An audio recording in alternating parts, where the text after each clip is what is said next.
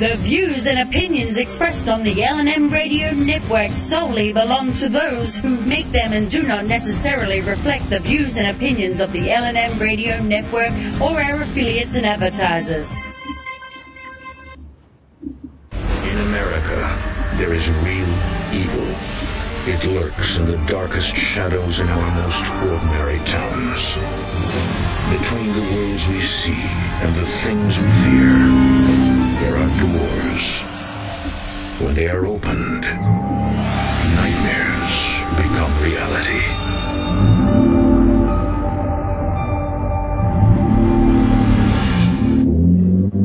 Okay, we have feedback or something going on? Or is that no, a that's car? a car outside. Okay, I was wondering that. But uh, That's anyway, my- that's because I had a hot dog. And you guys I was hearing this extra noise when I was playing the intro. I'm like, am I hearing things? yeah, you are, but it's my neighbors for you. wow. But uh, anyway, I'd like to welcome all our listeners to What a grand opening! yeah for the grand opening of uh, Chip's Neighborhood. Or Monster Timmy in honor of All Hallows Eve, the eve of All Hallows Eve here on Supernatural Realm with the great Tim Roxbury. This is uh, co-host Chip Reichenthal with Monster Timmy today. The- and Red Bull grand- Chippy. yeah, Red Bull. it's our Halloween nicknames, man. It's, good. we're trying to, you know, amp up the, the scare factor, you know. Uh huh. So you win. Yeah, I think that I think that car that went up your street amped it up a little bit. You know, as, as soon as I get into radio, everybody loses their muffler seemingly in my neighborhood. You know, I don't know what's up with that. It's as if they know, you know. yeah, they got the sixth sense or something. Yeah, anyway, right. Chip, uh, if you want to announce our guest and uh, Uh, yes, with honor. Uh, today we have Cindy Sauer, and, and just in time uh, for the, uh, celebrating not only the eve of All Hallows Eve, but Tim Roxbury and Cindy Sauer today celebrating their four-year friend anniversary because they really uh, met uh, this day uh, four years ago, and that's a very cool thing. And so I'm celebrating my my friend anniversary with uh, Cindy Sauer also because we just met, and it's the same day though. You know, Timmy's got four years on me, but you know that's okay. I'll be all right. I'll be all right. Okay, so let let us tell you about our phenomenal guest today. Uh, Cindy Sauer. Cindy's earliest experience with the paranormal occurred around the age of five. Uh, she and her sister witnessed her recently deceased great grandmother at the edge of their bed late one night. From that moment, she was intrigued by spirits in the afterlife. She sought books and papers on the matter from the moment she learned to read. As an adult, she dabbled in amateur paranormal investigating around her longtime home of Social Circle with her brother and her best friend. Uh, she enjoyed it as a weekend hobby, was successful in being drawn to places that produced good evidence. Uh, she also sang lead in a band for several years during this time. See, Timmy, road trip. Mm, I see Yeah. this. We we can sing in bands too. And she probably does a much better job now. She'll regret that road trip. Like most of all, she enjoyed being a mother to three girls and a wife to her husband Jim. But her happiness was cut short in 2009 when her husband took his own life unexpectedly, and she was left to raise her children and deal with an insurmountable grief that weighed heavily on her. Months later, she began experiencing things in her home she knew was paranormal in nature from her previous experiences. Little did she know, uh, she was dealing with something far more sinister than she could have ever fathomed. In the months and years to follow, her nightmare became so terrifying that she sought out the help of a professional paranormal team and a priest, and none of them could have foreseen the ongoing battle that would ensue for all of them. It was a real and horrible war against evil itself. And today, Cindy lives in Savannah, Georgia, and reaches out to professionals in the field for answers herself and others who may be tormented by demonic forces. Her story was featured on an episode of Destination America's hit show, A Haunting, which is titled The Exorcism of Cindy Sauer. And you know, I geez, that's. I mean, I've heard about it. So Yeah. that's yeah, right. You know, uh, and and so it's been one of those episodes that seems to be one of the most talked about, and uh, a phenomenal thing that we we should uh, uh, announce today is uh, her book is now out, The Exorcism of Cindy Sauer. Uh, it came out uh, just May of this year, so in essence, it's brand new. And you know we'll be promoting it today, Timmy. Yes, we will. Cindy, welcome to the show this evening. Thank you so much, guys. I appreciate you having me back on, Tim. And yes, it's been so long. It's been four years. Yeah, it's It been doesn't too. seem like it. It seems like yesterday. Right? It's like time goes by so quickly now, It really does. It mm. does. especially with Timmy now. You know, I've been a bad influence on mine with those monsters. You know, All drinks. it. yeah, right. So Monster Timmy. Yeah. oh my goodness. I So, like that. That's funny. yeah. Right?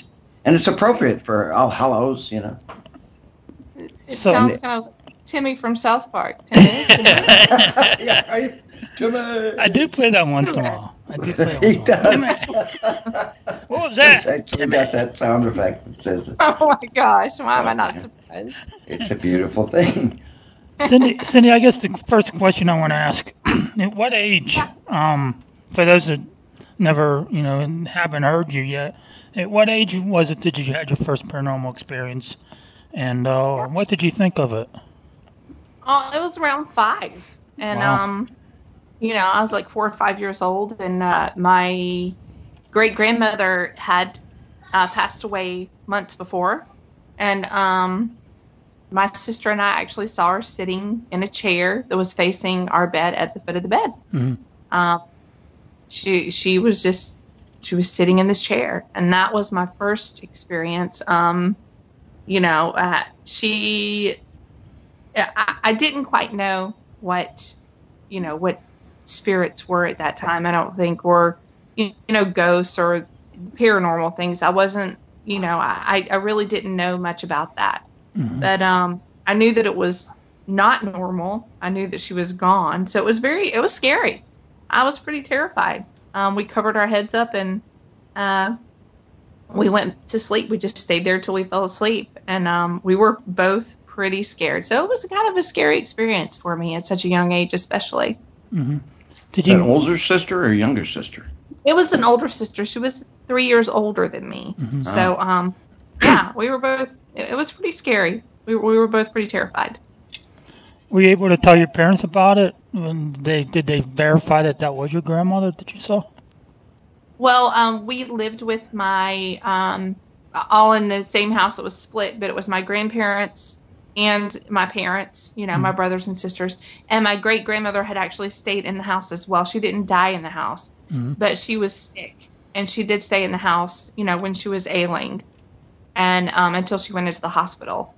So, uh, you know, we were very close with her. She was Mhm. in the same, you know, the same house. And my my family has always sort of, you know, mentioned the paranormal spirits, things like that. It hasn't been anything that was, um, you know, even at that age that would have been like taboo or off limits or not believed.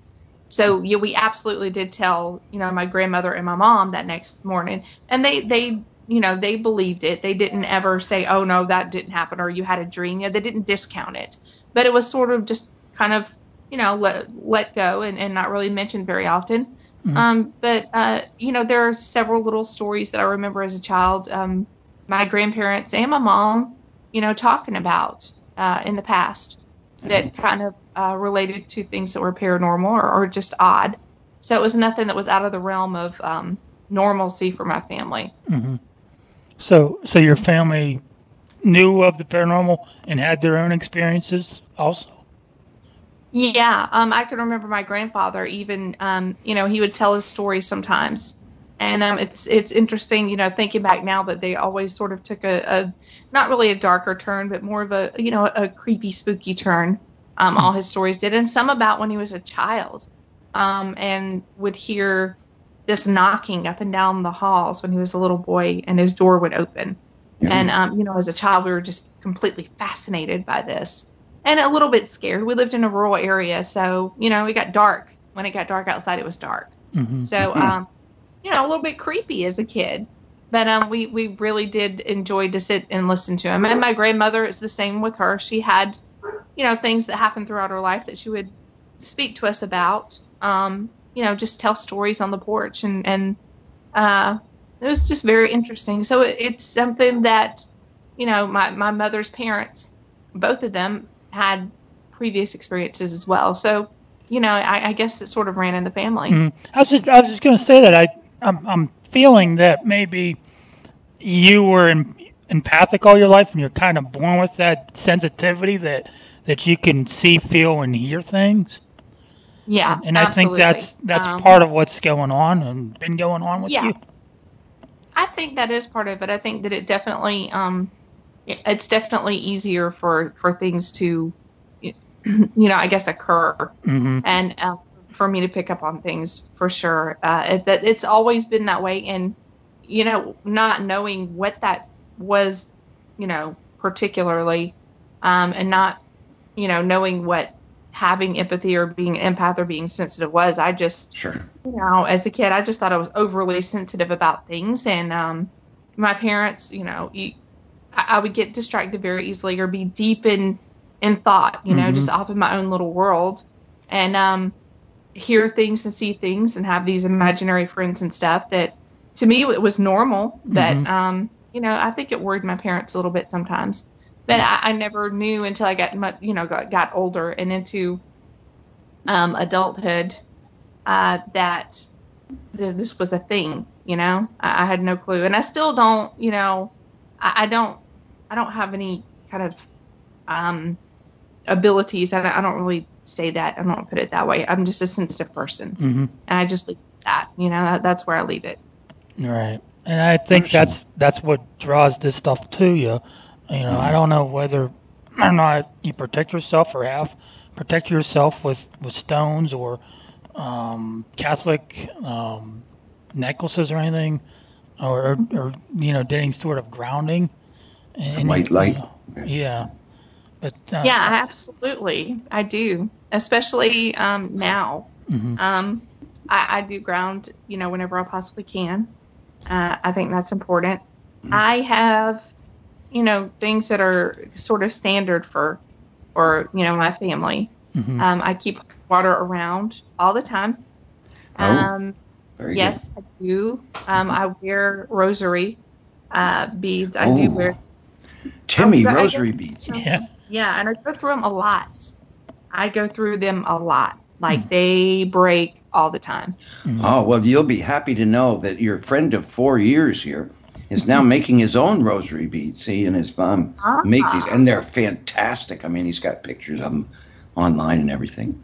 So I'm proud of my brother. Here. So, Oh well, I'm proud of him too. yeah. I do have um, the particular um, rosary that I'm wearing right now. Mhm. I've had for a little bit since I went to Massachusetts, and it has not broken.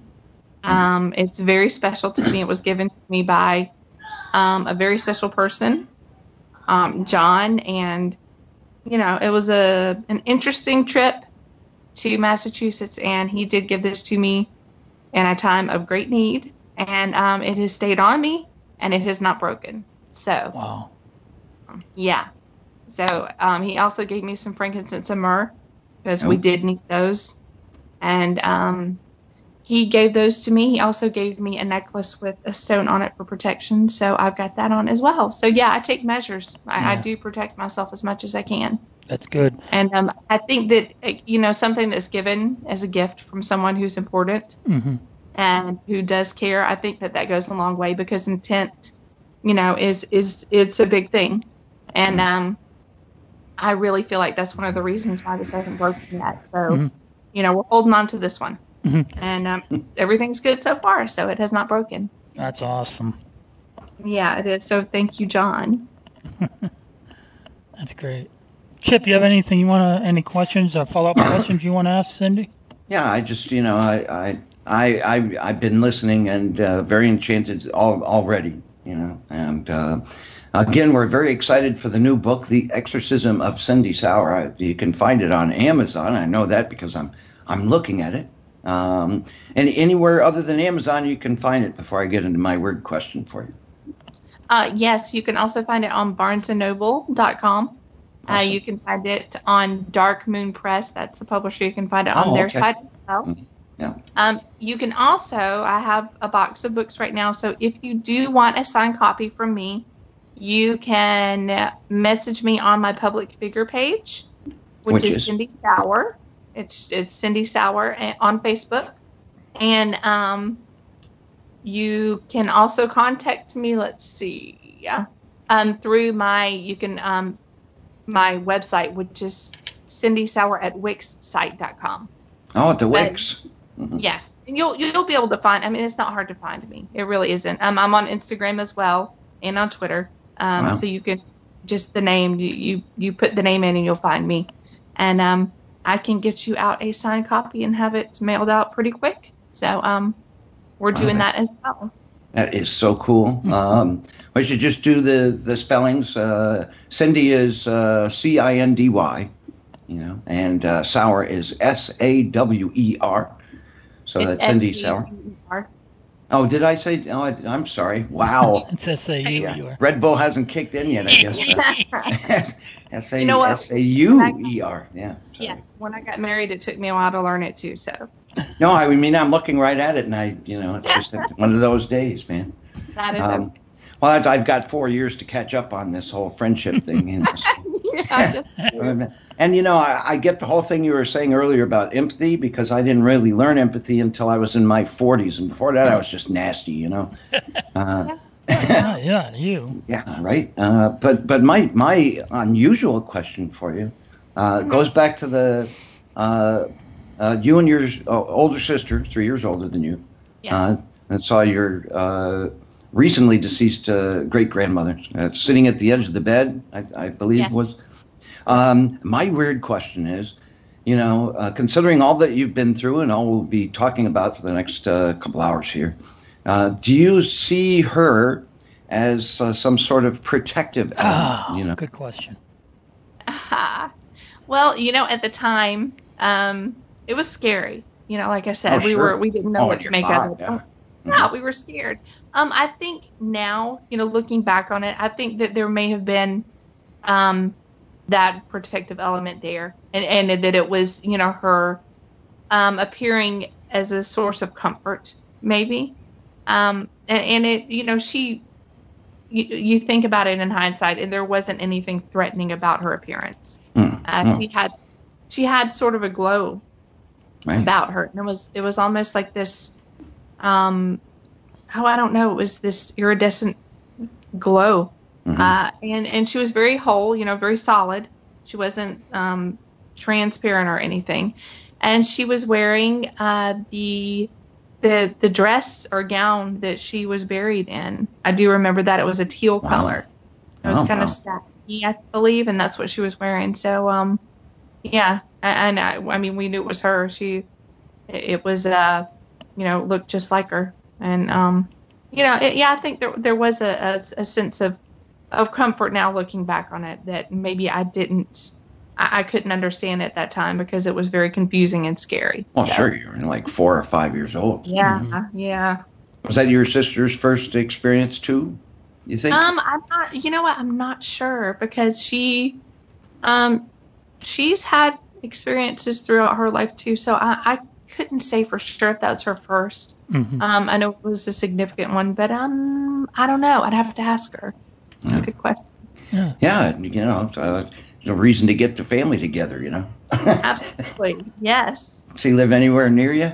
Yeah. Um, no, she unfortunately, my family right now they live pretty far away. They live up in the northern area of Georgia, so I I'm kind of down here, you know, doing my thing on my own and and not able to get up there as much as I want to. But um, yeah, we do when we can.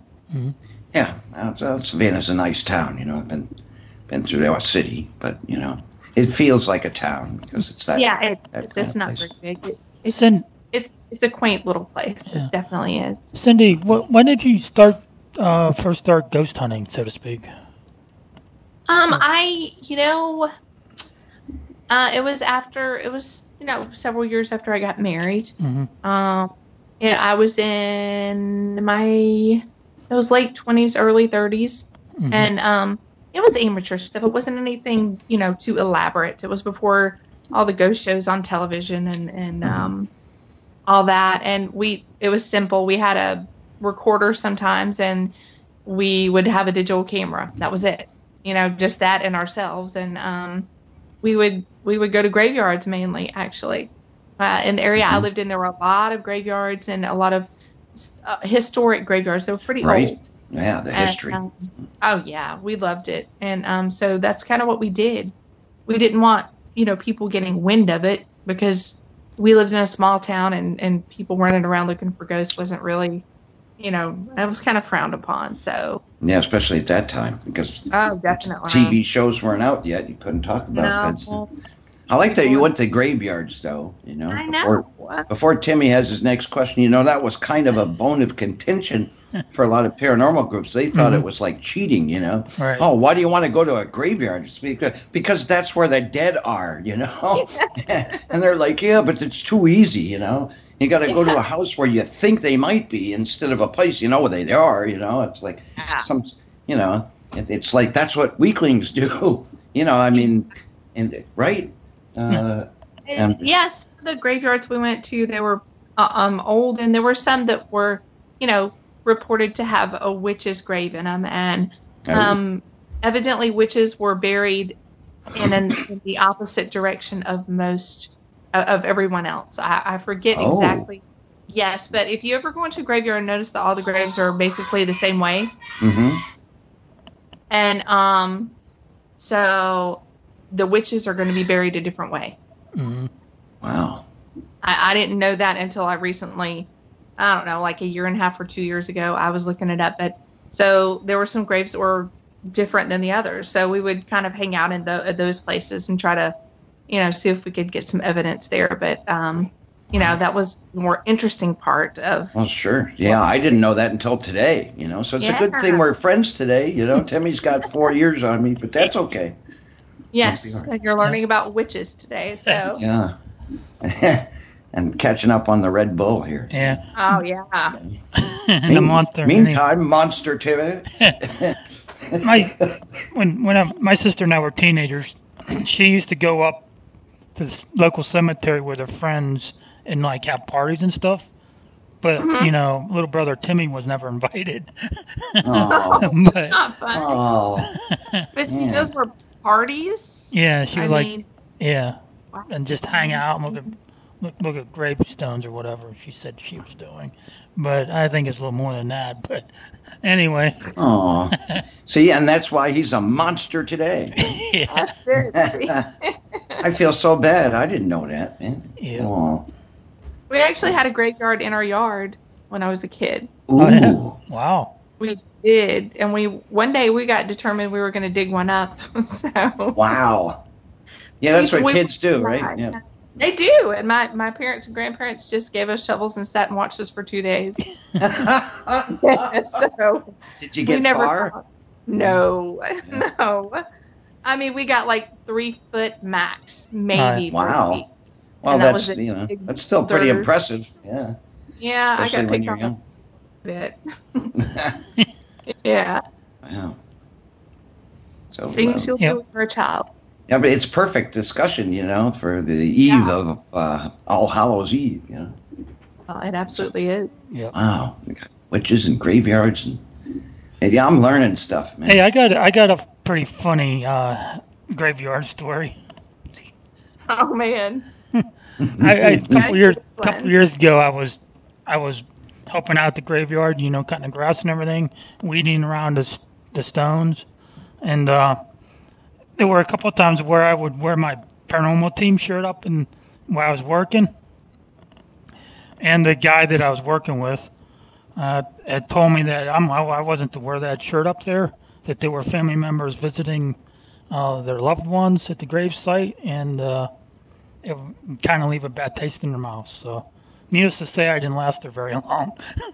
Oh wow. But Yeah. See, we're we're learning all sorts of things today.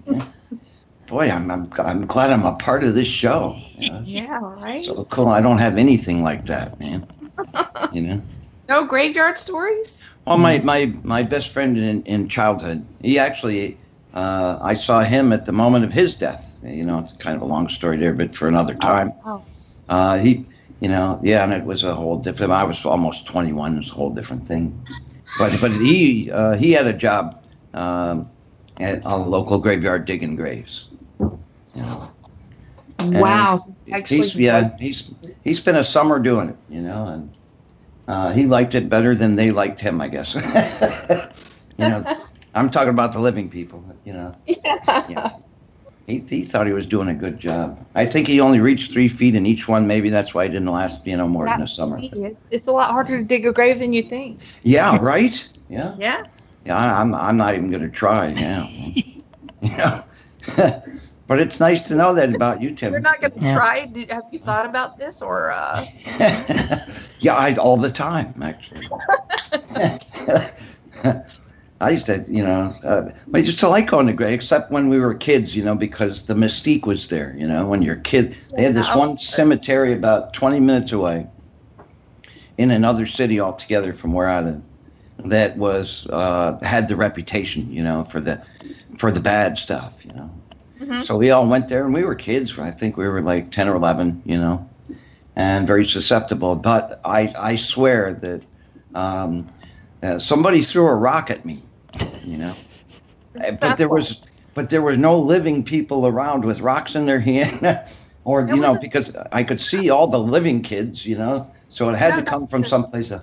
that oh Were boy that scared me Were, were Oh, there yeah. woods- Then Oh, that was a. Sasquatch. That's all that is. okay all right well i feel much better now see i'm learning so much today I know. uh, Cindy, to, Okay. to get to get kind of the backstory of of your book, um, Mhm. What was the what was it like after your husband passed away, uh, with your experiences, as far as the supernatural goes? Um, it was. Uh, there was nothing really immediate. Mhm. Um, but, um, you know, it was several months after he passed away, is when, uh, you know, things started to kind of happen. I got touched. I got grabbed at one point. Um, you know, I, I grabbed from behind, turn around. There's no one there. Um, we had uh, different religious items that were being, you know, torn up or broken. Um, we had a there was a crucifix that um, was on the wall. It'd been there for years, um, and one day it just fell off the wall and it broke. Uh, Wow. The, the image of Christ broke at the wrists and at the ankles. wow Um, it it was con- metal. oh my So- goodness Yeah. Can can I uh, ask? Uh, you know, uh, I did. Uh, forgive me if this is too deep, but um, at the t- at the time these things happened, what were you? Um, because I know you. I mean, I can't even imagine the grief that that uh, something like that causes. And I guess my question is, what uh, were you still in uh, deep with your grief at the time that these things happened? Yeah. Yes, absolutely. Um, you know, when you've known someone for that long and they've been a part of your life, you know, so deeply, it's hard to lose someone, you know, especially before their time. But when you couple that with the fact that it was a suicide, Mm. the grief is it's a whole different sort of thing. And uh, we were very much, you know, still in the throes of, of grief and, and confused and, and not being able to under understand or grasp things. So, you know, I was still pretty shaken up and, and I was still pretty um you know, just emotionally distraught and, Mhm. and a mess. Mhm. So this this really was not the time for it. Uh, Um, another another deep question, and forgive me for this one too. That's okay. do, you- you- but at, at the time, especially when these religious artifacts were uh, falling off the walls and and uh, getting you know finding damages and, and where where Jesus' wrists and ankles were, uh, had, is it fair to say you had still like lost your faith? Um, you know, I think that at that point, I'm I'm not really sure that I had lost my faith. I I, I just feel like emotionally, I was um, you know, I was just spent. Right. and and just you know drained, just just like a dry well. Mhm. Um, I I was in denial. I I was very much in denial about what could have happened to this thing and what was going on. And of course, you look at it and think, okay, well, you know, something it just fell off, um, or you know, you come up with things and Mhm. you you just kind of play dumb. And and I was still at that point. You know, this was pr- pretty early on. Um, in the whole thing and so i was i, I just didn't i didn't have the capacity to try to even to try to even go down that path to Right. figure out no, that I, that makes a lot of sense. That's a very normal thing, actually. You know, Yeah. especially when you know, and and the irony is that you know, having had experiences before and all this, and I mean that's the last thing that's on your mind, and it's very normal to uh, reason away these things. You know. Mhm. Uh, even even part of a actually technically a very good investigative technique too. Mhm. But I mean, in this situation, you're not you're like you said, your mind's not there, and you're you're just finding reasonable explanations for these things to happen. And Cindy- yeah, that's- ab- that's- absolutely Cindy, yeah when when you were going through this grief of the loss of your husband, and then the friend asking you to go ghost ghost hunting, do you think maybe you were susceptible to something attaching itself to you because you were in this grief mode? um, i think that um I, I think that it's definitely a weakened state Mm-hmm. And, um i think that uh you know it, it does leave you i mean maybe more open i think it, it it definitely maybe not so much open as much as it uh you, you sort of you, you know it's a, it's a negative thing to to be in pain and to be grieving. I think maybe that's sort of a magnet Mhm. of sort Mhm. you know for, for things like this. You know they're they're searching out that negative energy and that's sort of fuels them. So um you know i, I definitely was in a vulnerable uh state. You know physically i was mentally and emotionally um and spiritually you know all the way around uh, I, I was definitely not not in a good place Mhm. for sure Did you did you feel something right away when you got on the property that, that something wasn't right? Uh, we we went initially that um, morning, the early afternoon, to, to look at this place and to to you know get the layout and, and to see you know how it was. And I was very drawn to it at 1st Mhm. Um, I had been for a couple of years, and when we went inside, I was just in awe of this place. It was just it was amazing. It was huge. It was you know I couldn't understand why someone would just leave it. It was beautiful, and um, you know I had a few experiences, just small things inside, nothing too major. But we did, you know, it, it, it would just there was there was an undercurrent there that was just a little off, you know. Mhm, mhm. But later that night, when we decided to come back to actually go in and you know try to try to get some evidence or see what we could find, that's before we even got to the property. I was already on edge. I was Mhm. anxious, and I was like, I was fighting myself to you know to just go and get out of the car. I really did not want to. There was there was a big part of me inside that was just fighting it and did not want to get out. But I just brushed it off. I was like, you know, it, it's okay. I, I'll shake it. It's no big deal. You know. So Mhm. so I went anyway, and I did I did have reservations before I even got there. Yeah. hmm Do you think that you know something lay dormant for years, or do you think that actually something from that location kind of followed you home? Um, at the time, Mm. I thought that that's exactly what I thought. I thought that, you know, when the whole incident was over, I thought that something had just, you know, attacked me at this house. And that's what, you know, that's what I thought at first. It was an isolated incident and um, kind of, you know, just chalked it up to bad luck and said, okay, this happened. It was not fun. It was not pleasant. It was terrifying. And I'm just going to stay away from that house. So that's that was my initial thought. That was my hope anyway. Um, I was just hoping that, um, you know, that it was something isolated, Mhm. and, that I was over that and it was done, and I wouldn't have to worry about it again. But I was not not correct. unfortunately. Now, when you say attacked, what what do you mean? Um, I this this uh, energy is, I guess, the best way I can put it. It was um very very big, um, very strong energy, and it rushed me. Uh, and when it did, it.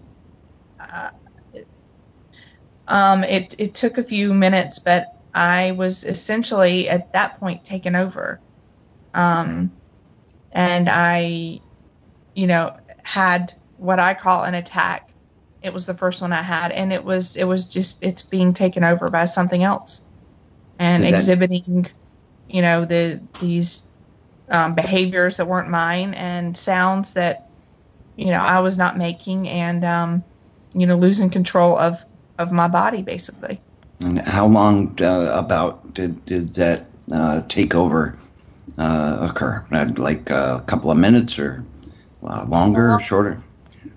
initially when we stopped at the bottom of the driveway it was only i don't know maybe a minute or so it wasn't very long but we pulled off and went down the street a few blocks and had to stop you know just to kind of get our bearings and i was still very agitated. And when we stopped we had another incident that happened. You know the it was it was um the same thing but it was more drawn out and and it was you know like it fully enveloped me and took me over. And i'm not quite sure how long that lasted. Um you know it's it's the whole sequence is it's pretty um intense. And you know even when the initial um ta- taking over or attack is done it takes it takes a good amount of time to just be able to recover where you can um you know where you can where you can kind of get back your your your senses and and be able to function pretty well. So um i i can't say for sure because the the whole thing was such a blur. I i can't say for sure how long it lasted um but i know that we did get home you know we got home around daybreak it was the sun was starting to come up when we did get home and i only lived about 20 minutes away 15 maybe 20 minutes Huh. away Okay. Oh, Yeah. it, it was a it was a it was a long night. Mhm. A very exhausting night. I was very very drained. It took me several days to recover from that. I can imagine. Yeah. Yeah, it's, it's not like you were in a good place when this whole thing started. You know, No. so I could just say it just kind of piles on. It did. It, it did start to very much do that. It, it started to build and just, um, you know, just just um, go from there. You know, from bad to worse to to really really bad. So um, yeah, it just kind of progressed. That was on actually September the 29th of uh, 2011 when that happened. Wow. Yeah, how- it's a date I cannot forget. So how long after that did did you guys uh, decide that you were going to contact a paranormal team to, to validate what was going on in, with you and in, in in your home? It actually, um, it went, I mean, relatively quickly. I'm not sure how long these things generally take. I, I don't know, but um, it was actually the day I decided I needed to get help was um, October 31st of 2011. On Halloween. Yeah. Yeah. Uh, um, now, do you think this is the, the this uh, this this same thing that uh, took you over in in this beautiful house uh, that nobody had a business not being in anymore? Um, Yeah. You know, at, at first for initially for a minute, and then for a blur, which you know we can uh, honestly uh, understand perfectly. Uh, well, do you think this uh, uh, was the same thing uh, that followed you home? Um, I, I think that it was. I think that, you know, now, and and not soon after, you know, the the initial attack, and when I got home and things were happening there, and I suffered more attacks at home, and I realized that this probably wasn't something that was attached to the house, and it was probably something that, you know, was with me. So I do believe that it was one and the same. I think maybe that it just used the opportunity to um, maybe throw us off. Maybe, you know, just it was the right time and, and it was the right place and it was easy for this to happen. I, I don't know. I, there are a lot of a lot of ifs and a lot of questions still that, that are not answered with this entire thing. So um, you know, there's there's speculation, and we've gone through several scenarios, and uh, you know, a couple of maybes. So uh, I do think it was the same thing. I'm not quite sure how Okay. or why. Right. It's You still know. impressive, though, even in retrospect now, you know, to say that you don't know for sure. Yeah, I, I no. think there are a lot of people, and you know, you, look, you're in the industry too. You know, I mean, I've been in the industry for a while, and you, you meet some people, you know, when you're in the industry, Yes, uh, you do. that have stories that you go, oh, come on now. Yeah. You know, but um, and uh, you know, and and in with that said, you know, they're uh, the kind of people that are seemingly doing this for some attention, you know, and you can kind of sense the the difference, you know, uh, between between your story, let's say, and their stories, and you know what Yeah. I mean. yeah. I, I do, and You and do. the, that's the thing is with, you know, with this entire um, thing and me choosing to speak about it. Mhm. Um, it was very important for me to uh, be candid and to um, not not have anything that was off limits. You know that the it- you can't take away from it because um, it's what happened, and and I can't change what happened. You know, and the truth doesn't change. It it's it's there, and and um, you know, it, it was very important for me to be upfront and honest because it's hard to talk about. It's hard to hear a lot of times, Mhm. and um, you know, a lot of people that that go through things like that won't talk about it, Right. and somebody needs to. Somebody needs to. This needs to be a conversation. This this Mhm. needs to be something that people discuss because even though this word, the D word, is thrown around so much in this field, it's never really talked about. It's either dismissed or, oh no, it's a it's a demon, you know, that I'm dealing with, or the, these things aren't real, or you know, everybody has their own opinion, but it doesn't change whatever your opinion is, whatever your belief is. It doesn't change the fact that this is happening to people, Mhm. and that it is is the same thing, you know, consecutively that is that is tormenting people or that that's afflicting people. It doesn't matter what you call it. It's not. It doesn't change what it is. Doesn't It change what you it's how it experienced either. You know. Yeah, Yeah. and it doesn't change what it does to people, and and it needs to be spoken about. The the, the truth to this, the you know the the core to to this subject, it needs to be spoken about. Not oh, I'm a demonologist. I help fight these things. That's not the answer because if that were the answer, then people wouldn't have to go through one or two or three or ten or twelve exorcisms. Mhm. We do not have the answer. We don't, and we can't pretend like we have the answer when we don't.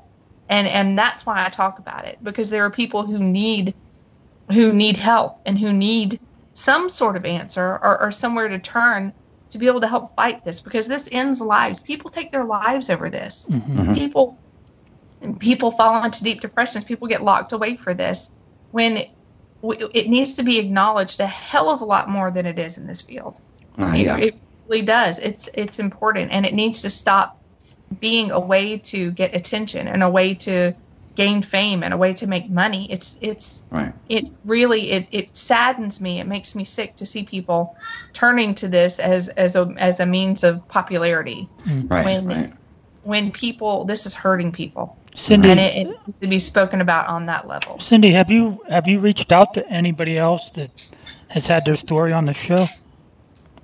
Have you Um, been able to no, talk to them? You know, I've tried to do that, and it's very surprising when you really start talking to people about this and looking for someone who's had that experience. hmm How quick people shut down, hmm Hmm. and how when you start to really want to connect with somebody about this, they can't really do it Mhm. because maybe, and I'm not going to bring up any name. I won't do that, but. I don't Right, feel like wanna- that it's authentic. hmm You know, I I can I can kind of pick it out pretty quick Right. um, at the point, and and I've desperately you know reached out to people to thinking, oh my God, they they understand just for some understanding, hmm Mhm. and you realize not only are they they they don't understand, they actually didn't go through this, they've made this up, but they're actually trying to use this to exploit not just the situation but you as well. hmm Right. And- Right. So yeah, I, I've tried to I've tried to reach out to people, and I have not had a lot of success actually. Mm. You know, finding someone who can identify. A lot of people who say they can relate and who've been through it and you know gotten attacked and all these things, but I, I really I don't feel like I've found anything that's authentic as of yet. Yeah. I really next, haven't. Next week, uh, Chip and I are going to be talking to um, jo- uh, Joyce Intenzo and Chris Lee, her son Chris. Um, Mhm. They were featured on a show. I think, I think either before or after yours was was was featured, but they're going to be on the Mhm. show next week. So if you want to listen in or call in, Yeah. Okay. Yeah. All right. Um, you know, I, I, uh, you know, we've been doing this now for 40 years, you know, and I know the kind of people that you're talking about, and you know, it it makes me feel uh, incredibly bad that you're having this much trouble finding people to to really relate to on this thing. Not not so much, you know, can you fix this, uh, but uh, have you been through this? And you talking about how a lot of people that really have gone through this shut down, um, and and the people that you really uh, can't benefit from I won't stop talking. Um, uh, and you know, notice how how quiet overall Chip is today. on that note, um, but my, you know, um, but I, I since we're having this conversation, um, uh, maybe you can help address a concern that I had. Uh, Absolutely. when I go on uh, Twitter or Facebook and I see people, you know, they try to get their cameras into, uh, I don't know, maybe their cats are reacting to something, or maybe there there's kind of something odd that moves that they caught on camera, and they automatically go to the negative. You know, here's a Yeah. devil, here's a demon, here's a neck, and that that concerns me. Or any time that their lives really start to suck, they really go there. You know, uh, I Yeah. maybe I'm possessed, or maybe that you know there must be some evil influence on me. Oh, yeah. And we- we are really trying to dissuade that sort of thing because they could talk themselves into that, you know, and they don't know what they have coming. And since you do, um, your thoughts on on that sort of thing, and and I'm sure you see it all the time too. Oh yeah, I do. I, I and I get people who message me. Oh, sometimes they message books. You know, just these long. Um, they do. They really do. Yeah. And um, you know, I have to have to just go through this and, and read it and and um, you know, it's funny how you know, I think that you know in in in part, in a large part, actually, that these television shows have really set people up Mhm, for mhm. for things that are not good and the fact that they you know everybody watches these shows and thinks oh man well because this happened oh Yeah. no that happened to me oh it's a you know it's got to be a demon you know right, it's right. yeah, there's Or or we'll go into these investigations and scream at spirits. That should work. You know, when you're at, when you're having adventures and looking for ghosts, you know, you you never know what's going to happen, and uh, it's really, really, really it, almost infuriating to see these uh, guys on television, um, you know, always possessed, and and and then doing things like, okay, well, I've been possessed by a demon, so now we're going to open up a uh, you know, a museum with all these haunted objects and possessed objects, cursed objects, and we're going to let people come in and see it because that's Mm. what we do when we get possessed, you know. Yeah. And that's that to me, you know, they they they do this and and it's a great disservice Yes. to to the field and and a, a hugely hugely just they're really doing a just doing a disservice that's that's all i'll just leave it at that Mhm. Um, no, preaching to the choir today. You know, Yeah. both of us. Yeah. Yeah. And um and people think that like you said they think okay, well, you know, I've got a demon here cuz I actually it's a funny story. I actually um consulted with a with a local team here about a case. It was uh maybe last year Mm. and um, there was a person in town who had recently moved there and claimed that the house was haunted. Not only that it was haunted, but that they were also dealing with a demonic entity. Oh, and that they had all these incidents that happened. You know, wrote this whole thing, and, and they've been dealing with this group for uh, I think of several months, and this group was not entirely convinced, and so they asked me for a little bit of advice and help, and wanted me to meet with this woman at one point, which she never did meet with me. Oh, Um, she would never answer her phone. Uh, so she she actually said that one of the incidents that occurred in her house was that there was a uh, I guess a like a fun sized potato chip bag, you know, the the kind that's the single serving, and then it was um like like moving like it had a mouth like opening and closing the the top of the chip bag and crawling like a, a worm across the floor evidently Hmm. and she said that this occurred and ha- it, it, it happened for five minutes straight Wow, that's some. She some- never thought to go out of the room to get a camera to document the evidence or to go wake someone up and say, Would you come and look at this? Because come on, if a potato chip bag is, is talking in your kitchen, are you not going to go get someone else? Yeah, right. I'm sorry. First thing you're going to do is start screaming, You got to get in here and see this. And you're going to take pictures. You're going to post it all over social. You know what I'm saying? Yeah, You're not going to. yeah, yeah. You're not just going to sit and watch it in fear and fright for five minutes. So Potato. stuff like that. Also, looking at the woman's Facebook, she is a very avid, you know, drinker as oh, well. So, yeah, so we kind of ruled that out pretty quickly. But it, it's that sort of thing that, you know, people really want.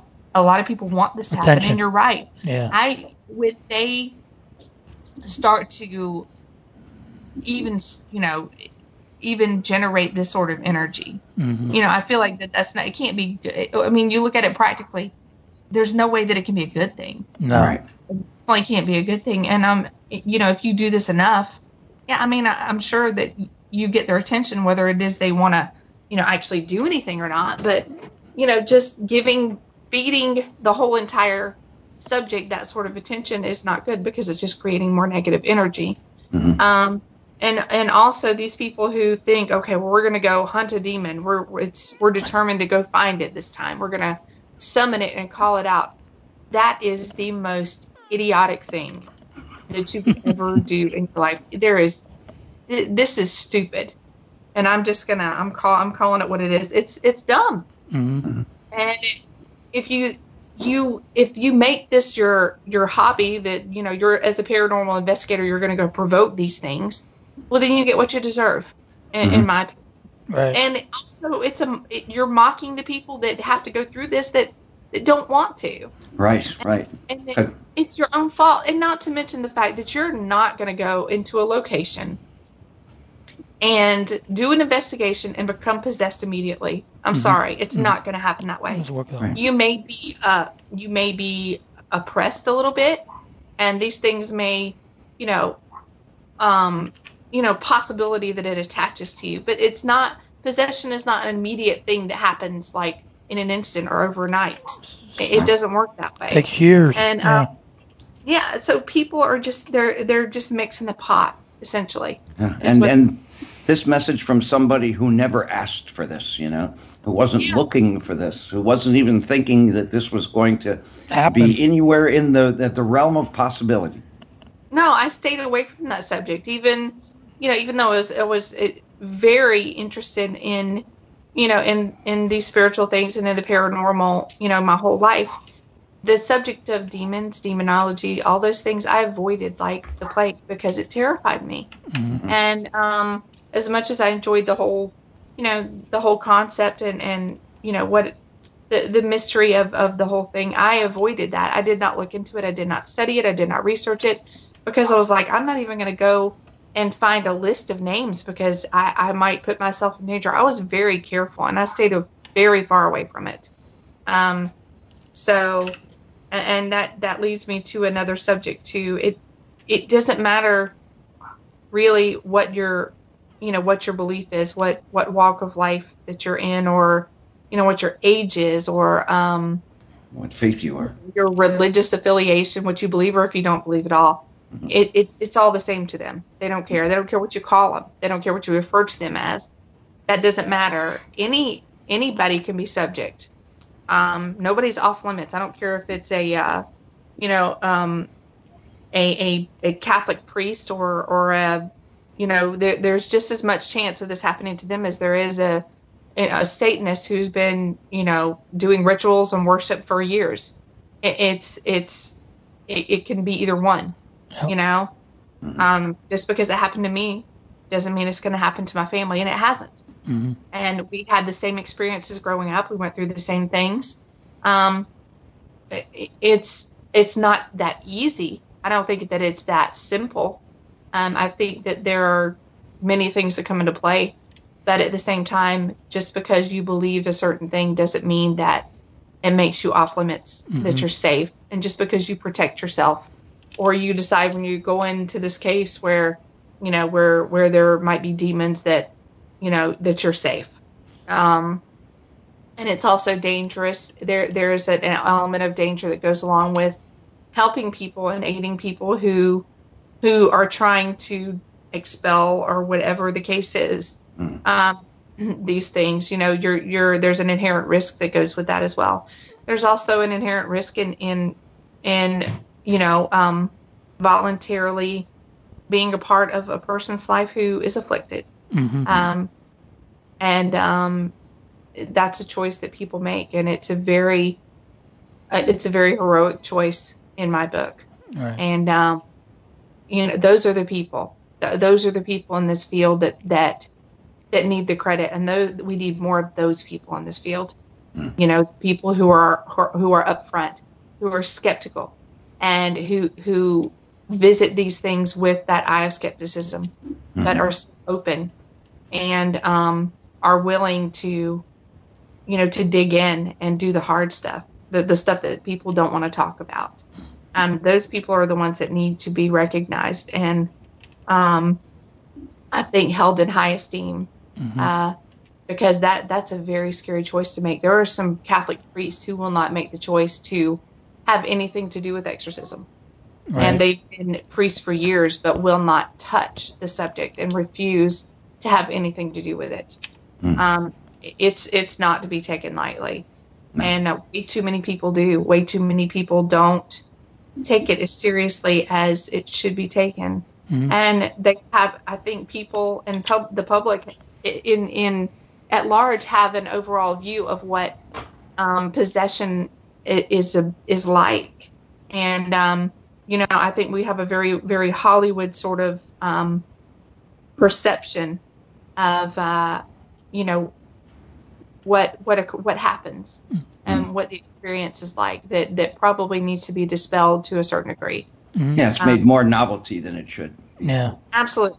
Yeah, there's, there's I, I only, really think it is. There, there's a lot more involved than your body being overtaken. It, it's it's so much deeper than that, so much intricate, and um, so much more profound than just that.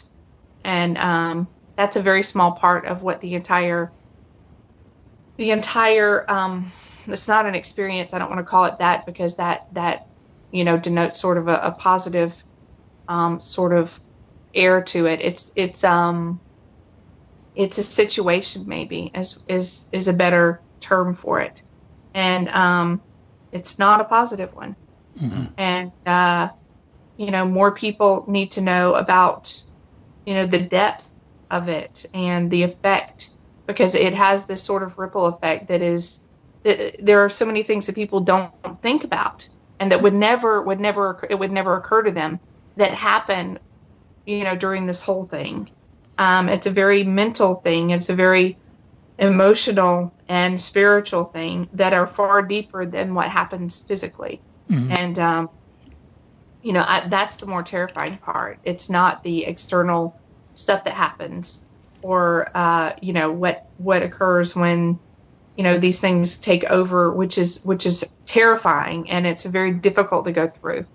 And um but it's the internal stuff that that's the hard stuff that's mm-hmm. the terrifying stuff um because yeah. it's never ending and you you know it's it, when it's inside of you like that it it's hard to sometimes it's hard to to grasp things and um you know it it, it's done in such a way, in such a almost a almost a gentle way at first. It's done in such a way that it takes you off off guard, hmm and um, you know, there's this this um this line, you know, between yourself and and this other that is there, and it starts to blur over time. It starts to, you know, it starts to kind of blend, and and um, yourself starts to blend with this other, hmm and uh, It's almost it- you're. it's- It's, it's- almost like you're fighting against each other for dominance. It, it, yeah, it is. point. And at first, it's very much like that, but then it becomes this thing where it's more of a uh, instead of a fight, it's more of a dance. hmm Honestly, And then, And- and, and then when you are under a full attack, you're under it and don't even know that you're under it. And you don't remember anything when you come back out of it. You, you and you know, people that have experienced your attacks have told you that you you did this and you you know you got on top of furniture, you leaped, you attacked them, and when you come out of it, you don't even know that you that you did it. You don't know anything Yeah, that it- happened while you're under that.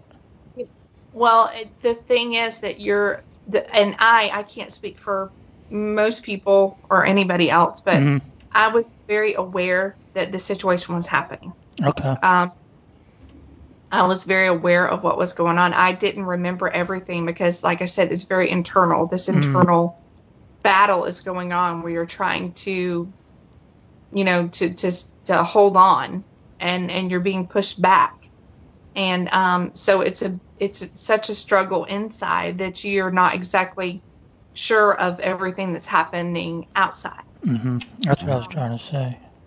Yeah, and and Even- you know, people have people do you know people who have experienced it do tell me, you know, um, what happened, you know, some of the things that I may have done or, or that did occur, hmm and um, so it's you know it's not um, on TV, you know, and on the movies, they they um, present this person who's perpetually in this state of possession, and that's um, you know maybe in a bed or or being restrained, and um, it's a constant you know state, and it's really not that way. It's not a constant state.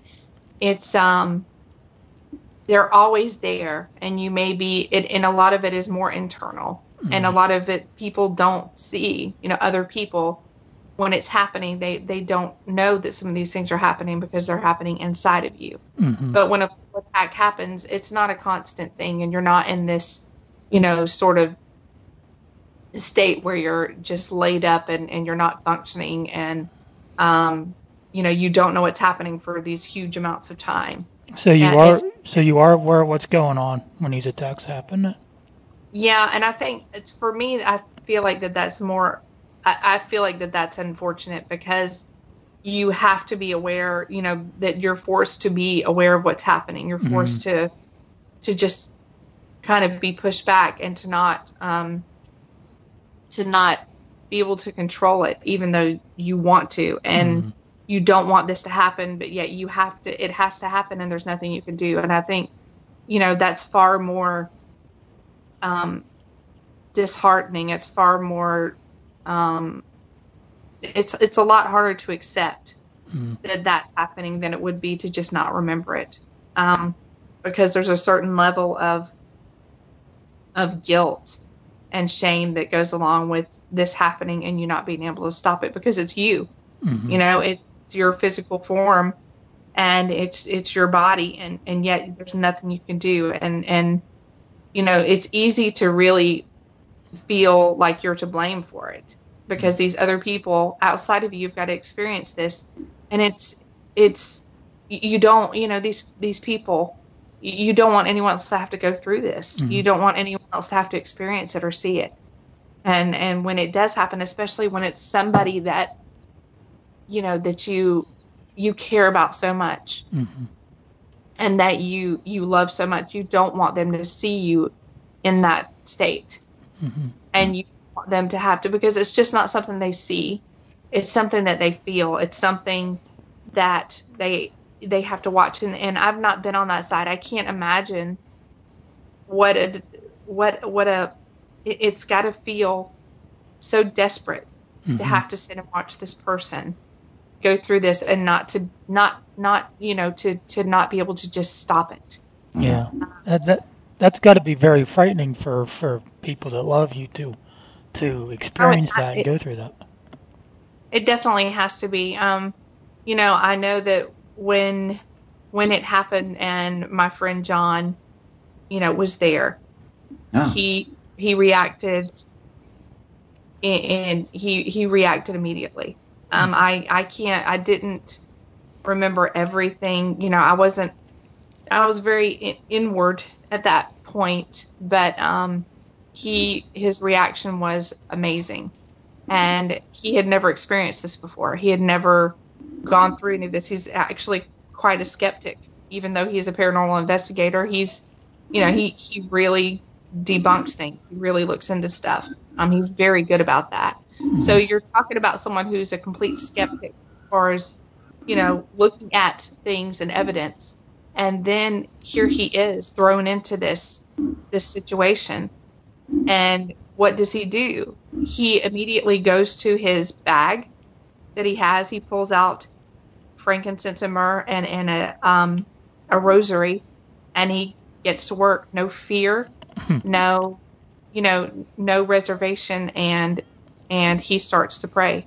Wow. Um, and he keeps doing this and, and calling to me until until um, you know I have my wits about me again.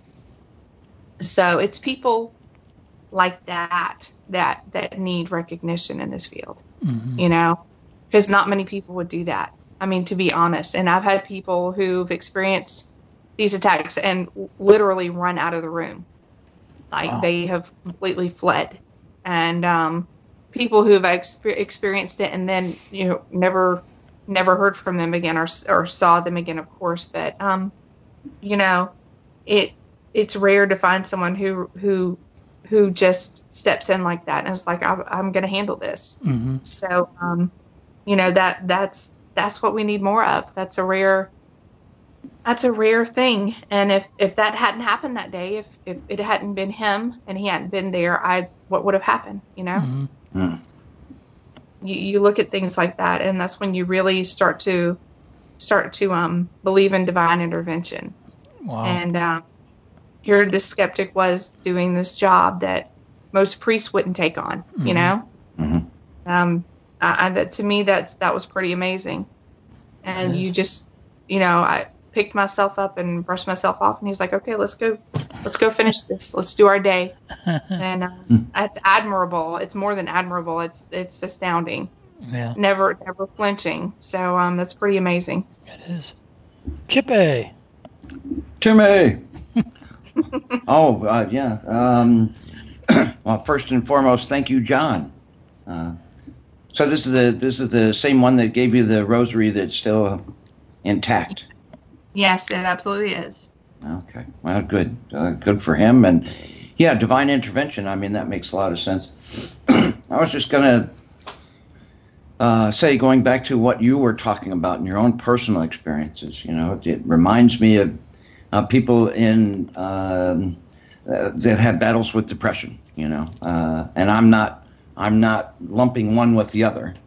I'm just mm-hmm. saying that, you know, they start losing their will and then it's a it's a fight to get their own will back. Mm-hmm. You know, mm-hmm. and and and a lot of people have depression, so you know it's easier to make sense of of how you're framing it, you know, by putting it in that context, but not again uh, comparing the two at all because it's a very different thing.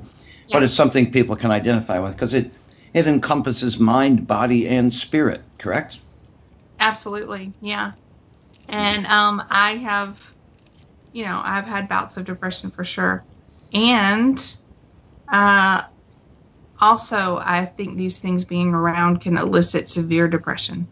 Mm. Um, actually, I know they can. I know it can because, um, you know, I, I, think that one sort of lends itself to the other. I think if these things are present, mm-hmm. certainly depression can fuel things um, and they can also cause it, which makes things worse and easier for them. Mhm. Um, I, it's a very, it's for, for in my experience, um, being afflicted when I was, you know, the depression is very heavy and it's much worse than just a standard depression.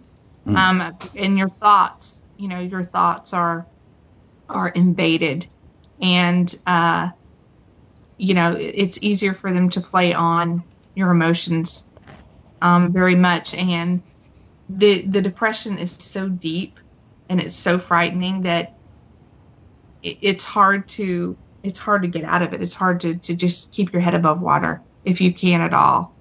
And um, you know, I I it's it's it's extremely dark. It's much darker. Um, not to mention the fact that you have these things, you know, mentally speaking to you, telling you things, giving you ideas, putting images in your head, putting, you know, nightmares, um, sleepless nights, you know, just fear, fear of going to sleep because you don't want to dream, but fear of staying awake because you don't know what you're going to experience. Right. Um, And again, So- it's it's like you don't want to talk to a, a shrink about this because they'll misdiagnose you, most likely. Yes. Um, No, you can't. I, I made the mistake one time of going to to a psychiatrist, and I had one session with this person, and uh, then I had another session, and they quit calling for follow up appointments. So I, Yeah. I did mention it. I did mention it, and they were just completely um, dumbfounded. They had no, nothing, no, no, no, nothing to offer. Wow. Um, nothing Yeah. to say about it at all. Well, it's just uh, you know, I, I worked with uh, schizophrenics once, and that, that's the reason I'm, I'm bringing this up is because I worked with schizophrenics, and I'm I'm talking with you now, and there's a huge difference, you know, Yeah. because they, w- I think that uh, there are folks in mental health that'll put you in the same uh, company, Yeah. you know. yeah, absolutely. But it, yeah, when it's not that at all, and, and it's the voices in your head are are uh, much different uh, than uh, in a psychotic break, you know, because oh, you're very different. you're lucid Yeah. through all this, and and Yes. and it's it's pretty obvious to see. Um, you know, I've been uh, talking with a lot of people lately. This is somewhat unrelated, but related because you know Timmy and I are empaths, and we're we're really you know kind of feeling your battle here hmm and Mhm. uh, un- understanding exactly how challenging it is. And, and again, glad we're having this conversation. It's a, a very important thing to have, and and you're dispelling a, an awful lot of things that need to be dispelled. Very. Yeah. Yes. Uh, and I, I've been talking to a lot of people lately who have had extraterrestrial encounters. Okay, Mhm. the ab- the abductee experiences, and and you know, and that sounds ridiculous to a lot of people, but you know, you talk to enough people. And you find that i any part of the world, you know, uh, any part of the entire planet, and there are very similar stories. And again, it, it in, in similar detail, it's like this loss of control because you know this this light beam comes into their living room Yeah. and levitates them up, and all of a sudden they've got you know these little gray things, you know, poking and prodding and, and doing these things, and and um, you know, but it's a very similar element of um loss of control, you know. Yeah, Uh, absolutely. And a very unusual place to be. And what do you tell people once you're done with this? you know, and, and who do you go talk to? Uh, so I mean, it, it's it's similar in some ways to to depression. And you said, you know, that that yeah, of course, it could uh, feed a depression too, or take a, de- a state of depression hmm Absolutely. and and say, okay, let's amp this up, you know, the, from these outside Oh, forces. And it's uh, very similar, you know. Um, some people even think that you know the this type of thing is uh, extraterrestrial, the the shadow people or the demonic possessions and things of that nature. And I don't know if we can go there yet, but um, Yeah. it's food for thought because again, it is so unexplainable. And and, Yeah. and like you said, you don't have to have a particular faith for this to happen. You don't even have to have any belief at all uh, for No, this to no. happen. You know. No, Uh, Absolutely. and it's extremely, uh, uh, you know, a vulnerable place to be. And are really uh, glad that you're here and talking about this, and we're having this conversation today, and we're really proud, you know, of you that you're here and having this conversation. Um, and it's a, it, it's a, it's a, it's a nice thing to hear. It's a hard, you know, hard to use the word nice in a situation like that, but you know, Yeah. uh, uh, but the fact that we're having this conversation and the fact that you know the, the things that you're dispelling that you know uh, Timmy and I hear over and over again and you know with the eye roll because but you know we we know uh, that that that, that there is uh, so much uh, influence especially from the TV shows like you said you know Yeah. now they have these more these new shows coming out and there's demon in the title you know Yes. You know, the demon that tried to eat me or whatever. And, and it's, Yeah, I you know, know. and it's again, it's, like you know, can we get away from that? You yeah, know, stop uh, already. You know. yeah. And let, let's have the real conversation. So, you know, it's Yeah, a beautiful exactly. thing. And again, Timmy, you know, he finds these guests, man. I, you know, jeez. Yeah. and, you know, I'm just, you know, I'm jealous, you know, I'll say that. It's it's the it's we're we're in the McDouble club. right, oh, yeah, rub it in, why don't you? That's what it is. It's it, that's all it is. It's nothing extraordinary. He just You had to go there, didn't you? yeah, the secret McDouble club. We're all I love them things. But Cindy, we got a we got about a half hour left. So um, Uh-huh. uh, I guess my question is now, what have you been doing the last four years? No, that's- Wow. And what's what's what's been happening new with you? Well, um, I've done, you know, done quite a few shows now, um, and of course, yours was my my springboard into this. So thank you very much. I, I will not forget that. That's the gift Um, of Timmy, I tell you. It is. That's right, Timmy. Oh Timmy. yeah, yeah, Monster Timmy today. Timmy. Yeah, and um, so I've I've done several now. Um, you know, I've I, I really started to. At one point, I wanted to get someone to help me write the book, um, because I did not feel like I could do it justice. I felt like I was not in a good mental place to be able to write this. So, I I tried a few times actually to get um, people to, you know, write for me, and it did not work out. Needless to say, uh, one person uh, did a few interviews with me over the phone and then um, did not contact me again. Wow, Hmm. that's kind of odd. Well, I think that, you know, and I, I don't blame anybody. I think that, you know, people go into it expecting one thing, and then when they start to get into it and realize, oh, well, wait a minute, you know, it, it's a little more intense, then then it's it's tough, you know, it's it's tough. So, um, and then I went through another, you know, a, another person, and this this person was like, well, you know, I, I could write it, but I really feel like, I really feel like you need to do this. Mhm. Yeah, well, that's a that's see that's a good writer because a, a good writer will know uh, when they can't do it justice. You know. Mhm. Yeah. And um, so it took me, I started to write, and that was about two and a half, three years ago. Mhm. And I started to write it, and it was very difficult. Um, you know, first I had to come up with a starting point, and I was like, you know, where do where do I start? Where do where do I start to to kind of encompass this entire thing? And, and I knew I had to start at childhood. I had to start at the beginning, essentially so that that made the decision to start at the beginning and i began to write and once i did i realized that it's basically i had to take all these experiences which were not good experiences for the most part and i had to put them all together and that was a daunting task Well, sure, Um, because you have to kind of relive them in order to to, to do them justice. And you know, I mean, uh, uh, you know, I had a, I had a pretty good childhood, but I don't want to go back there. You know, you know. Yeah. I mean, even in a good uh, situation, you know, you just you know really don't want to go back. But you're talking about some very daunting memories and some some things that uh, even to this day might be hard to explain. So how do you put them in in writing? And and uh, yeah, I was- you know totally get that.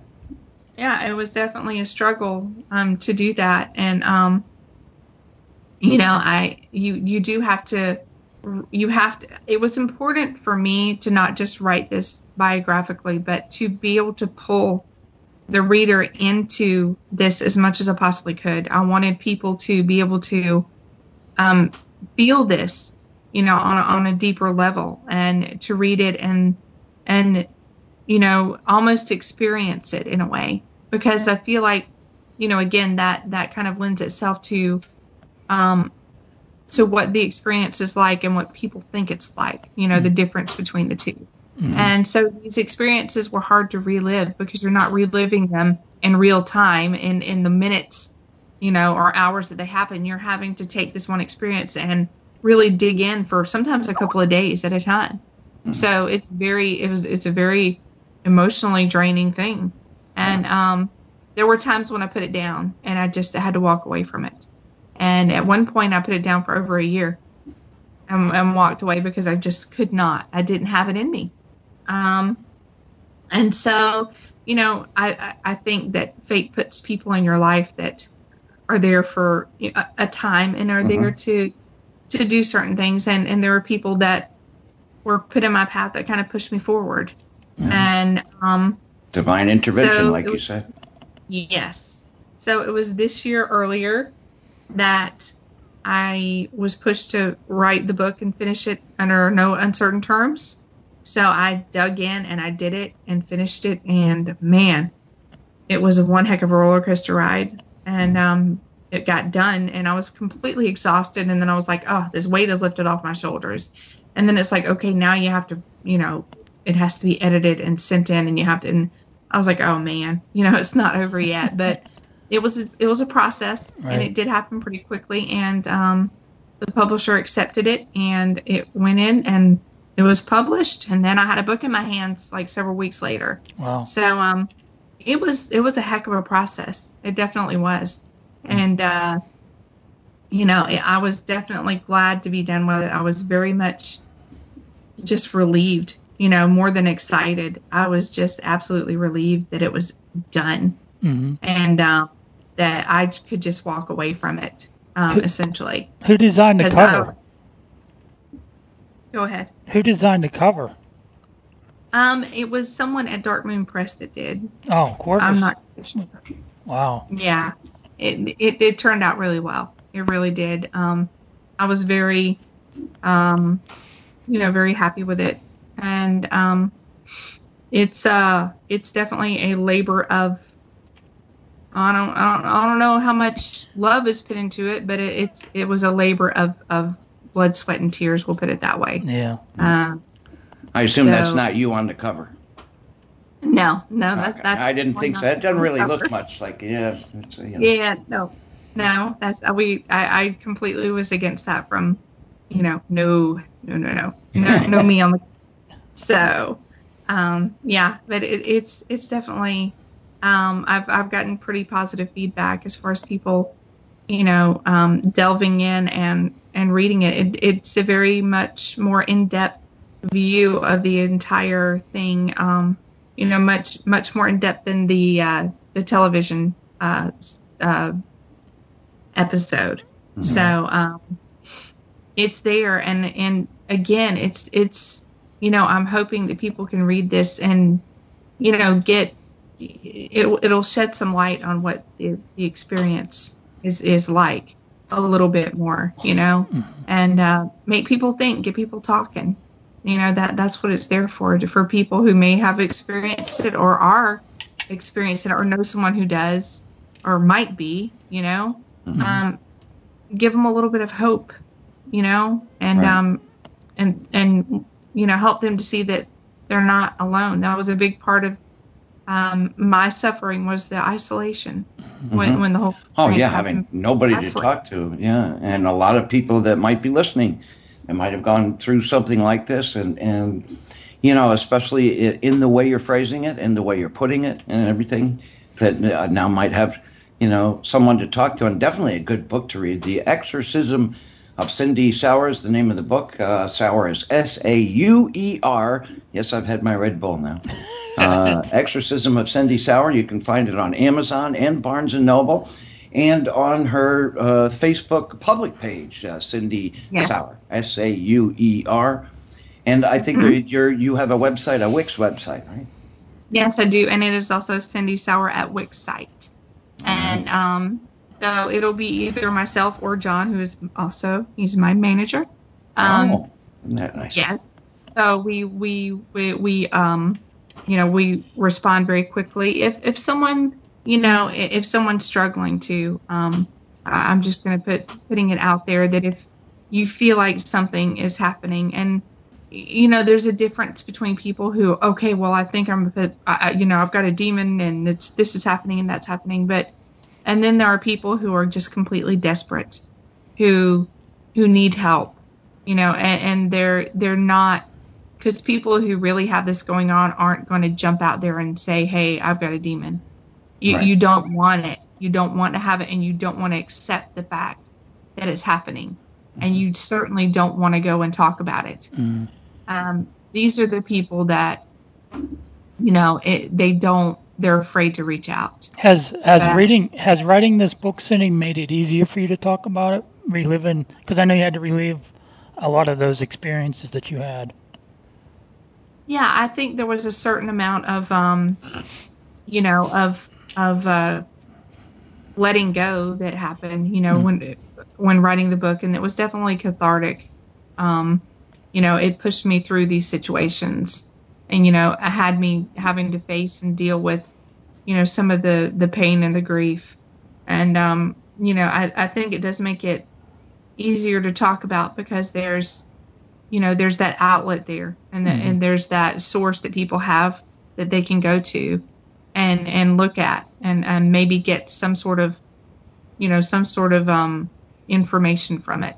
And, and some if it can just help in some small way one person you know and, and inform people you know on some level then then you know that that's what's important. And and that's what i want it to be there for.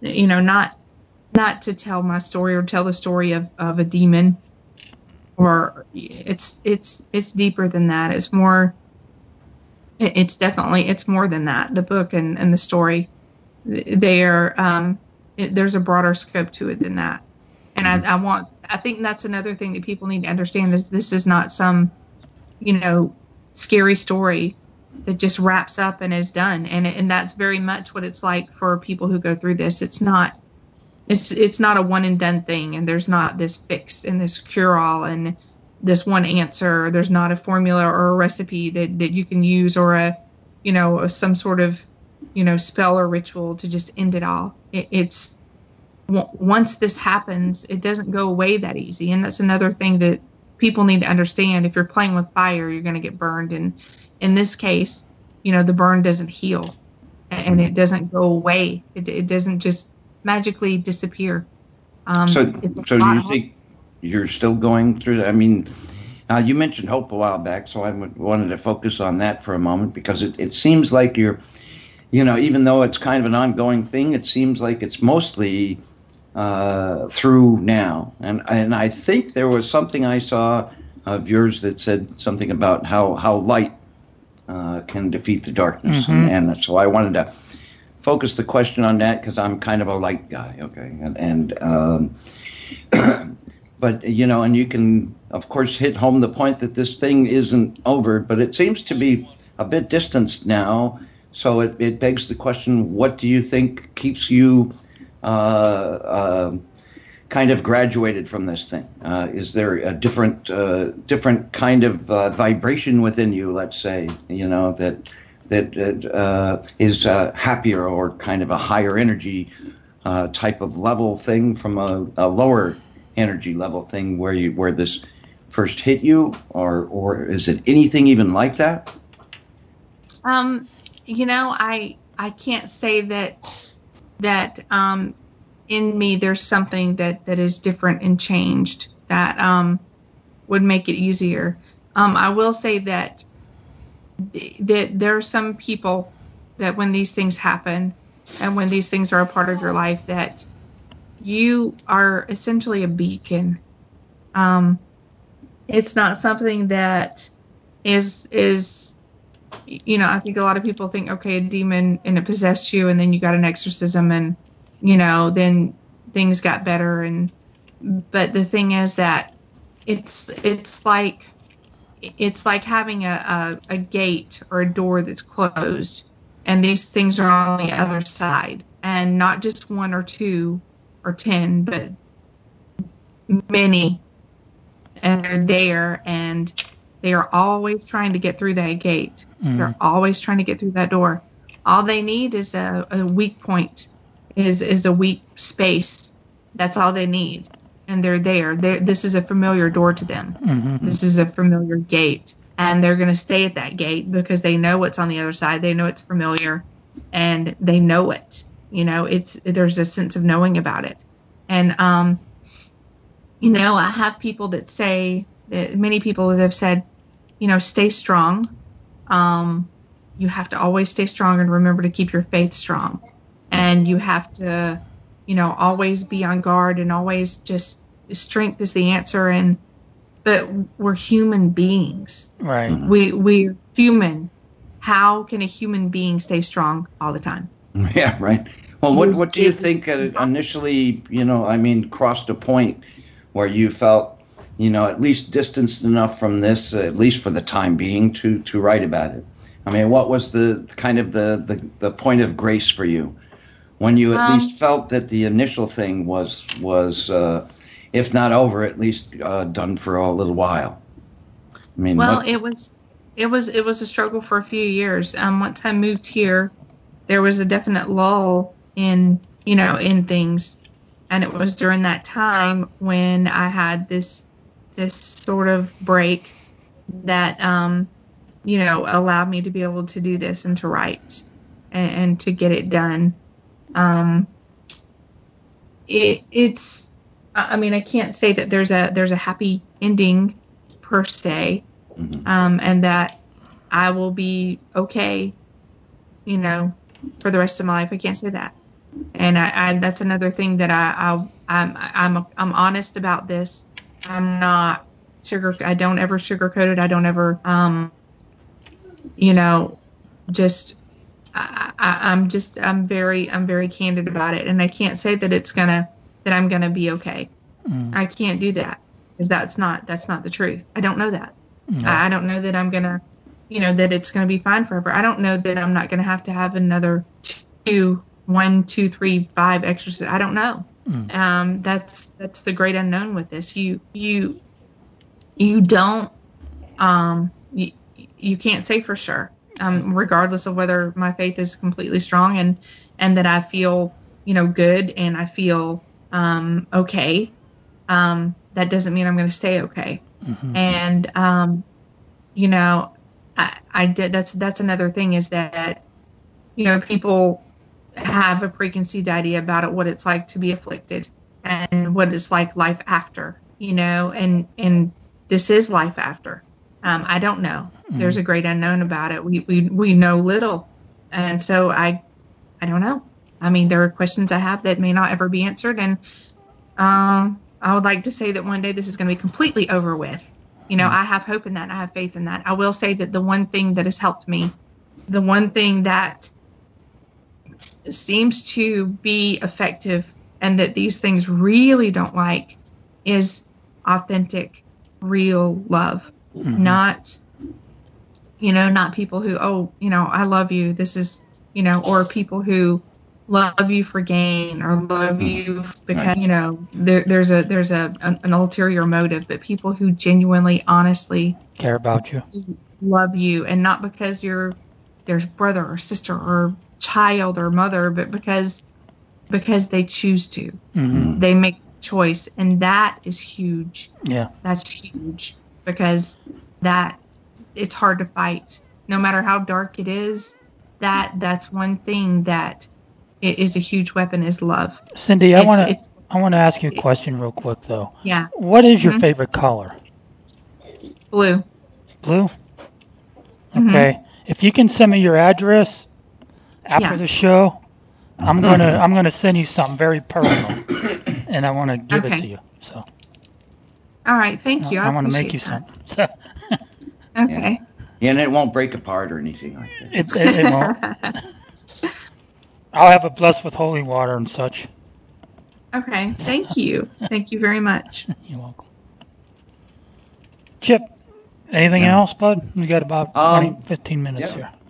Oh, um, But I, No, I I want to say something really real wanted quick. I do want to say something real quick, though. sure. Go ahead. Mhm. Uh, it, when it's all said and done, Cindy, good always wins Yeah. over evil. It does. Eventually. Absolutely. you That's know? what yes, and that's you know what, I'm not I'm not a person to give up. I'm a fighter. And um I smile every day.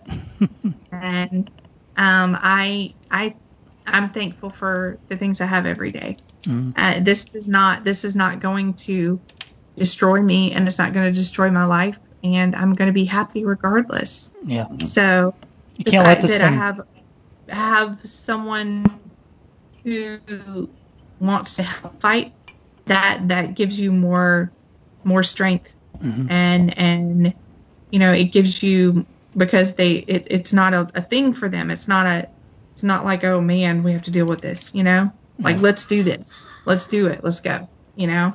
Mhm. it, that that gives you a certain sense of, of power that you that you haven't had before. And it also breaks up the the isolation and the feeling like nobody you know that everybody's afraid you know? So so and, and that's another message that i want to you know get out to people regardless of whether you know the experience that you're having is is something negative or or it's something that's just very scary um, when you have someone who is there who's who's willing to you know be there no matter what and and to not hold judgment and not say okay you know you're going through this but i really i'm tired of doing this you know or you know this is wearing me out because i guarantee you the person that's going through it is worn out 10 times more. And when they need that support it is extremely important for that support to be there no matter how exhausting it is and no matter how scary it is it, it does amazing things for for that individual when someone's there no matter what and it's unconditional Mhm. um, that kind of positivity is what helps Right. that kind of positivity is what keeps that person going and that could be the difference between that person wanting to end it all and wanting to keep fighting exactly. that's important. It, it's important for people to be there for these people even if you don't really believe it even if you're not sure Mhm. you know it, you never know and and it could make all the difference in the world We have to love each other, don't we, Cindy? That's Yeah. important. Yeah. Yeah, and I like you uh, use the term unconditional because that's really the most important part, and that kind of yes really you know puts a cap on what you've uh, been trying to explain with the as as far as you know uh, the the kind of love that really defeats this you know? Right. and again it's not love for personal gain. It's not being No. kind for personal gain you know? It's true genuine. kindness. It's unconditional love. I think our our listenership you know can close their eyes for a moment and focus some unconditional love toward you you know? And our listeners aren't going to be asking for stuff from you. Well it may be an autograph for a book you know so- yeah. Aside from that you know what i mean? But yeah Yeah. i think because a collective consciousness unconditional love you know is extremely powerful and the, the power of our listenership here is phenomenal. So yes. I think uh, all our listeners, you know, can can send you, uh, Cindy Sauer, some some unconditional love, you know, and, and thoughts and prayers. I think you know people say thoughts and prayers, but often prayers really are sending unconditional love because you, yes they you are know, yes it's and you're- definitely a form of that and you're talking about the grace of any given day now, and and uh, you know, and and that's an important point. Then that's another conversation to Right. have because I, I think a lot of us, you know, look at our days and think, oh well, I could have said this or I could have done that, or you know, Yeah. how miserable they went when there were always moments that made you smile or or made you take Yes. pause or or made you feel included and and it's nice to see that it, you're looking at each given day now like that. Of course, you have a reason to, you know, but it, it sets another conversation in motion that, that should, you know, also be a part of the conversation is, is to appreciate, you know, those around you, see them as gifts. I mean, if you could see them through the eyes of like a seven year old child where you see all the Yeah. magic and, you know, and, and that kind of grace and innocence, uh, um, you know, that, that helps too. Uh, it's a beautiful thing it is it definitely is yeah, but you, you're you know you've really uh, encouraged some very important conversations, and you know, and uh, boy, we really can't thank you enough for that. You know, I mean that that's a, a beautiful thing. You know. Well, thank and, you for having me on. Thank you for allowing me to to discuss it. I appreciate it. Well, you know, we're, we're happy to have that discussion. I, I, am going to do a shameless plug for Timmy and his, his rosary beads because, you know, I mean, yeah. it, you know, and he's got, he's got, what, you've got pictures on him, and, and where can they find the pictures, Timmy? Uh, on the RJ Rox Rosary Creations website and on the uh, Rosary Rox RJ or RJ Rox Rosary Creations Etsy page. Um, yep. They start out at fifteen dollars uh, a piece, and they go up to like twenty dollars a piece. Um, the car for the car rosaries. I yeah. I just have one uh, full five decade rosary on there for sale, but uh, I also have the uh, five decade uh, rosary bracelets as well that I make. Yeah. And RJ Rox, by the way, Rocks is R O X, you know, as in short for Roxbury. So RJ Rox. Rosary uh, Creations. Rosary Creations, you know, and they're gorgeous too. And, and Cindy, I think you'll love the one that whichever one Timmy has picked out for you. It'll be your favorite color, I know that. But I'm a little jealous because he's never offered to send me one, you know. Not yet. That's all I have to say about that. If you, uh, if... we we do again want to mention uh, the the book, which uh, was uh, released in May of this year. So it, in essence, it's brand new. Um, already, you know, I mean, the talk of the water cooler here, the exorcism of Cindy Sauer. That's S A U E R, uh, Cindy Sauer, which you can find on Amazon, on Barnes and Noble, on her public Facebook page, the Cindy Sauer public Facebook page, and her uh, website which is uh, part of the Wix. So what is it? Cindy, uh, cindysauer.wix.com? Yeah, it, yeah, it's Cindy Sauer at wixsite.com. At wixsite, okay. See, I haven't gotten my, my, you know, I started one, but I can't figure out that stuff. You know, it's too complicated. Oh, I know. It I'm old though, you know. It doesn't help that I'm old, you know, or or you know, smartphone ready or any of that stuff, and you know, so it's still kind of sitting there with somebody else's resume, you know, to, to make up most of the, you know the things. So I haven't I haven't announced mine publicly yet. And um, but t- I'm going to say uh, tomorrow, um, five to seven p.m. Eastern, we're going to be on Studio B. We're going to be talking wow. to Travis Short. Uh, we're going to talk about Mothman and other cryptids, uh, other cryptic things uh, that are out yeah. there, such as UFOs. Um, Travis is a talk radio host on um, a couple Tennessee uh, AM and FM stations. So we're going to be talking with him tomorrow. And uh, next week, next Tuesday from 5 to 7 p.m. Eastern, Anita Intenza and Chris Levis, that's uh, mother and son, uh, they also had their story featured on A Haunting.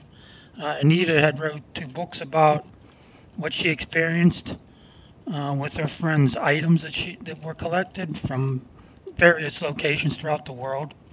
Uh, there were some things that have went on in her friend's home, uh, probably related to those objects. We'll be talking with her and her son Chris next week, next Tuesday, 5 to 7 p.m. Eastern on Studio A. And uh, like I said, tomorrow, 5 to 7 on Studio B. We'll be talking to Travis Short. Yeah, nice special Halloween show. Yes. We are howling at the moon still. howling at the moon. Timmy. Yeah. So uh, Timmy, Monster Timmy today for Halloween. Monster Timmy, and tomorrow too. Yep, yep, yep. Monster Timmy. Yeah. So, yeah. So Chip, if you want to go ahead and uh, oh yeah, some final sure, comments sure. and take us out and the show yeah. up. Uh, yes, uh, shameless plug for Chip here. You know, uh, so I have, do have my own radio show and and. Uh, Cindy, I told you I was, you know, kind of a light guy. We've got a show called Kindness Beyond the Veil, where we look at the kinder side of the the paranormal and metaphysics and extraterrestrial and psychic worlds. You know, because they they do exist. We like to point them out. Kindness Beyond the Veil each and every Monday from seven to nine p.m. right here on LNMRadioNetwork.com. We're on Studio A. Uh, every Monday from 7 to 9 p.m. Eastern, and then 12 hours later, Tuesday, 7 to 9 a.m. Eastern, and of course, I'm co-hosting here with Timmy. And boy, we got a busy week this week. Uh, yeah, and uh, exciting guest next week. Uh, uh we have a catalyst and expert in happiness and kindness. Cool. So uh, she, of course, belongs on Kindness Beyond the Veil. Uh, Kylie Reardon is her name, and she is a specialist in kindness and happiness. So we're going to talk about that. And in two weeks, Professor Jansenius T. Lange, who um, works with uh, with uh, urban youth and troubled youth, and and uh, uh really teaches enlightenment and spirituality to them uh, with his uh, Mind Development Institute program. So next couple of weeks we'll be talking to some very hardworking light workers on kindness beyond the veil. and I guess that's the end of my shameless plug, Timmy. Cindy, you, know? you got anything to say to our listeners in closing? I, you know, I just want to thank you guys for having me on again, and Tim, thank you uh, again for for the start, for my start. You know, four years ago. That's right, it's, four years ago today. Yeah. Yes. It's a friend so, anniversary. Yeah. Yes, it is. So yeah, just thank you for that, and um, you know, just uh, I I appreciate this this platform to be able to speak about this, and and I hope that it was informative, and I hope you know that that people have a have a better insight on, you know, what this might be like. Mm-hmm.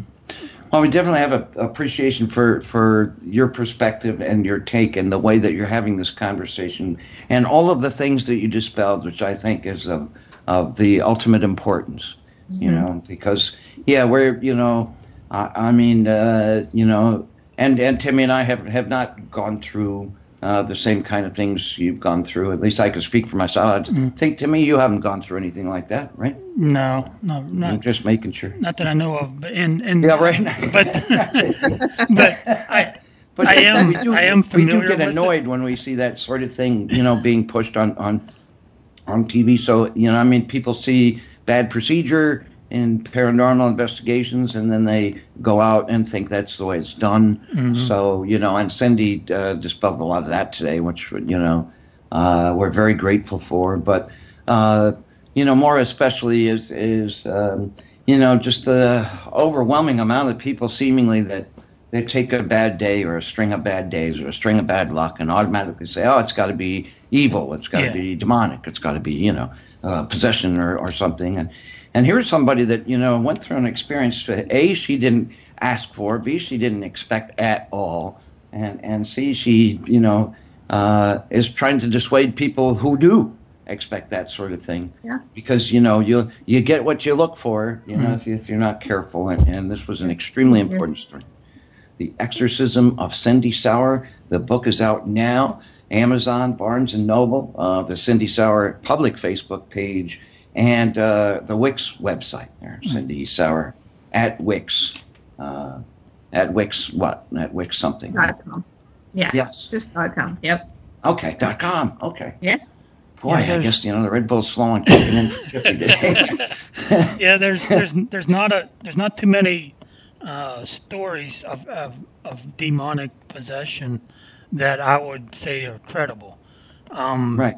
But this story and and the uh, Cranmer story is, is, to me the most credible uh, stories of of something negative that I've ever heard of. The most mm-hmm. the most credible that I've ever been heard, you know been told or been heard of. So yeah. that you know, there's not like I said, there's not too many credible stories out there, but this story and the Demon in Brownsville Road story are very very credible. Yeah, and, and it also sets another important conversation, which is the importance of unconditional love. You yeah, know? and the, unconditional yeah. love and kindness. Mm-hmm. Yeah, absolutely.